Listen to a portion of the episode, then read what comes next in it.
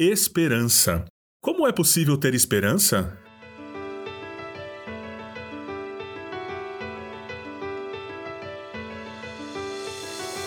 Por que você está tão abatido, a minha alma? Por que está tão triste? Espere em Deus. Ainda voltarei a louvá-lo, meu Salvador e meu Deus. Salmo capítulo 42, verso 11. De acordo com as definições que encontramos nos dicionários, Esperança seria o sentimento de quem vê como possível a realização daquilo que deseja. Em meio ao contexto que temos vivenciado, contexto esse de doenças, guerras, individualismo, parece cada vez mais difícil encontrarmos este sentimento dentro de nós. No entanto, ainda que inserida nesse mesmo contexto atroz, a comunidade cristã apresenta-se de forma bem peculiar, Ora, que grupo de pessoas é esse que, mesmo diante desse contexto de morte, doenças, individualismo, é capaz de encontrar esperança? Como isso é possível? Isso só é possível uma vez que conhecemos a Deus a quem adoramos.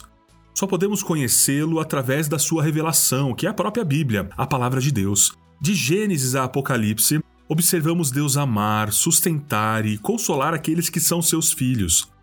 Portanto, podemos ter a certeza de que conosco não será diferente, porque Deus não muda e as suas promessas serão cumpridas. O fato de nós cristãos sermos capazes de encontrar esperança mesmo nas horas mais difíceis não significa que não vivenciamos momentos de sofrimento ao longo da vida. Neste salmo que lemos, por exemplo, o salmista encontra-se extremamente angustiado, ao ponto da sua alma se perturbar dentro dele. No entanto, o salmista tem uma certeza: Depositar a sua esperança em Deus é a melhor saída. A situação atual do mundo e da humanidade é de fato alarmante. Não somos capazes de ignorar isso. Somos sempre afetados, seja física ou emocionalmente, pelo contexto em que vivemos. Porém, a nossa esperança reside na convicção de que temos um Deus que não nos abandona.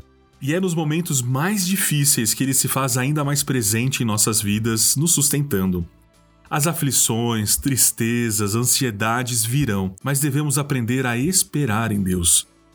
Tal qual como o salmista, podemos ter a certeza de que ele sempre se lembra de nós e se importa conosco e de que ainda iremos louvar o seu nome quando passarmos sãos e salvos pela tempestade.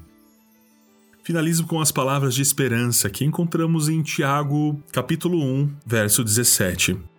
Toda dádiva que é boa e perfeita vem do alto, do Pai que criou as luzes do céu. Nele não há variação nem sombra de mudança.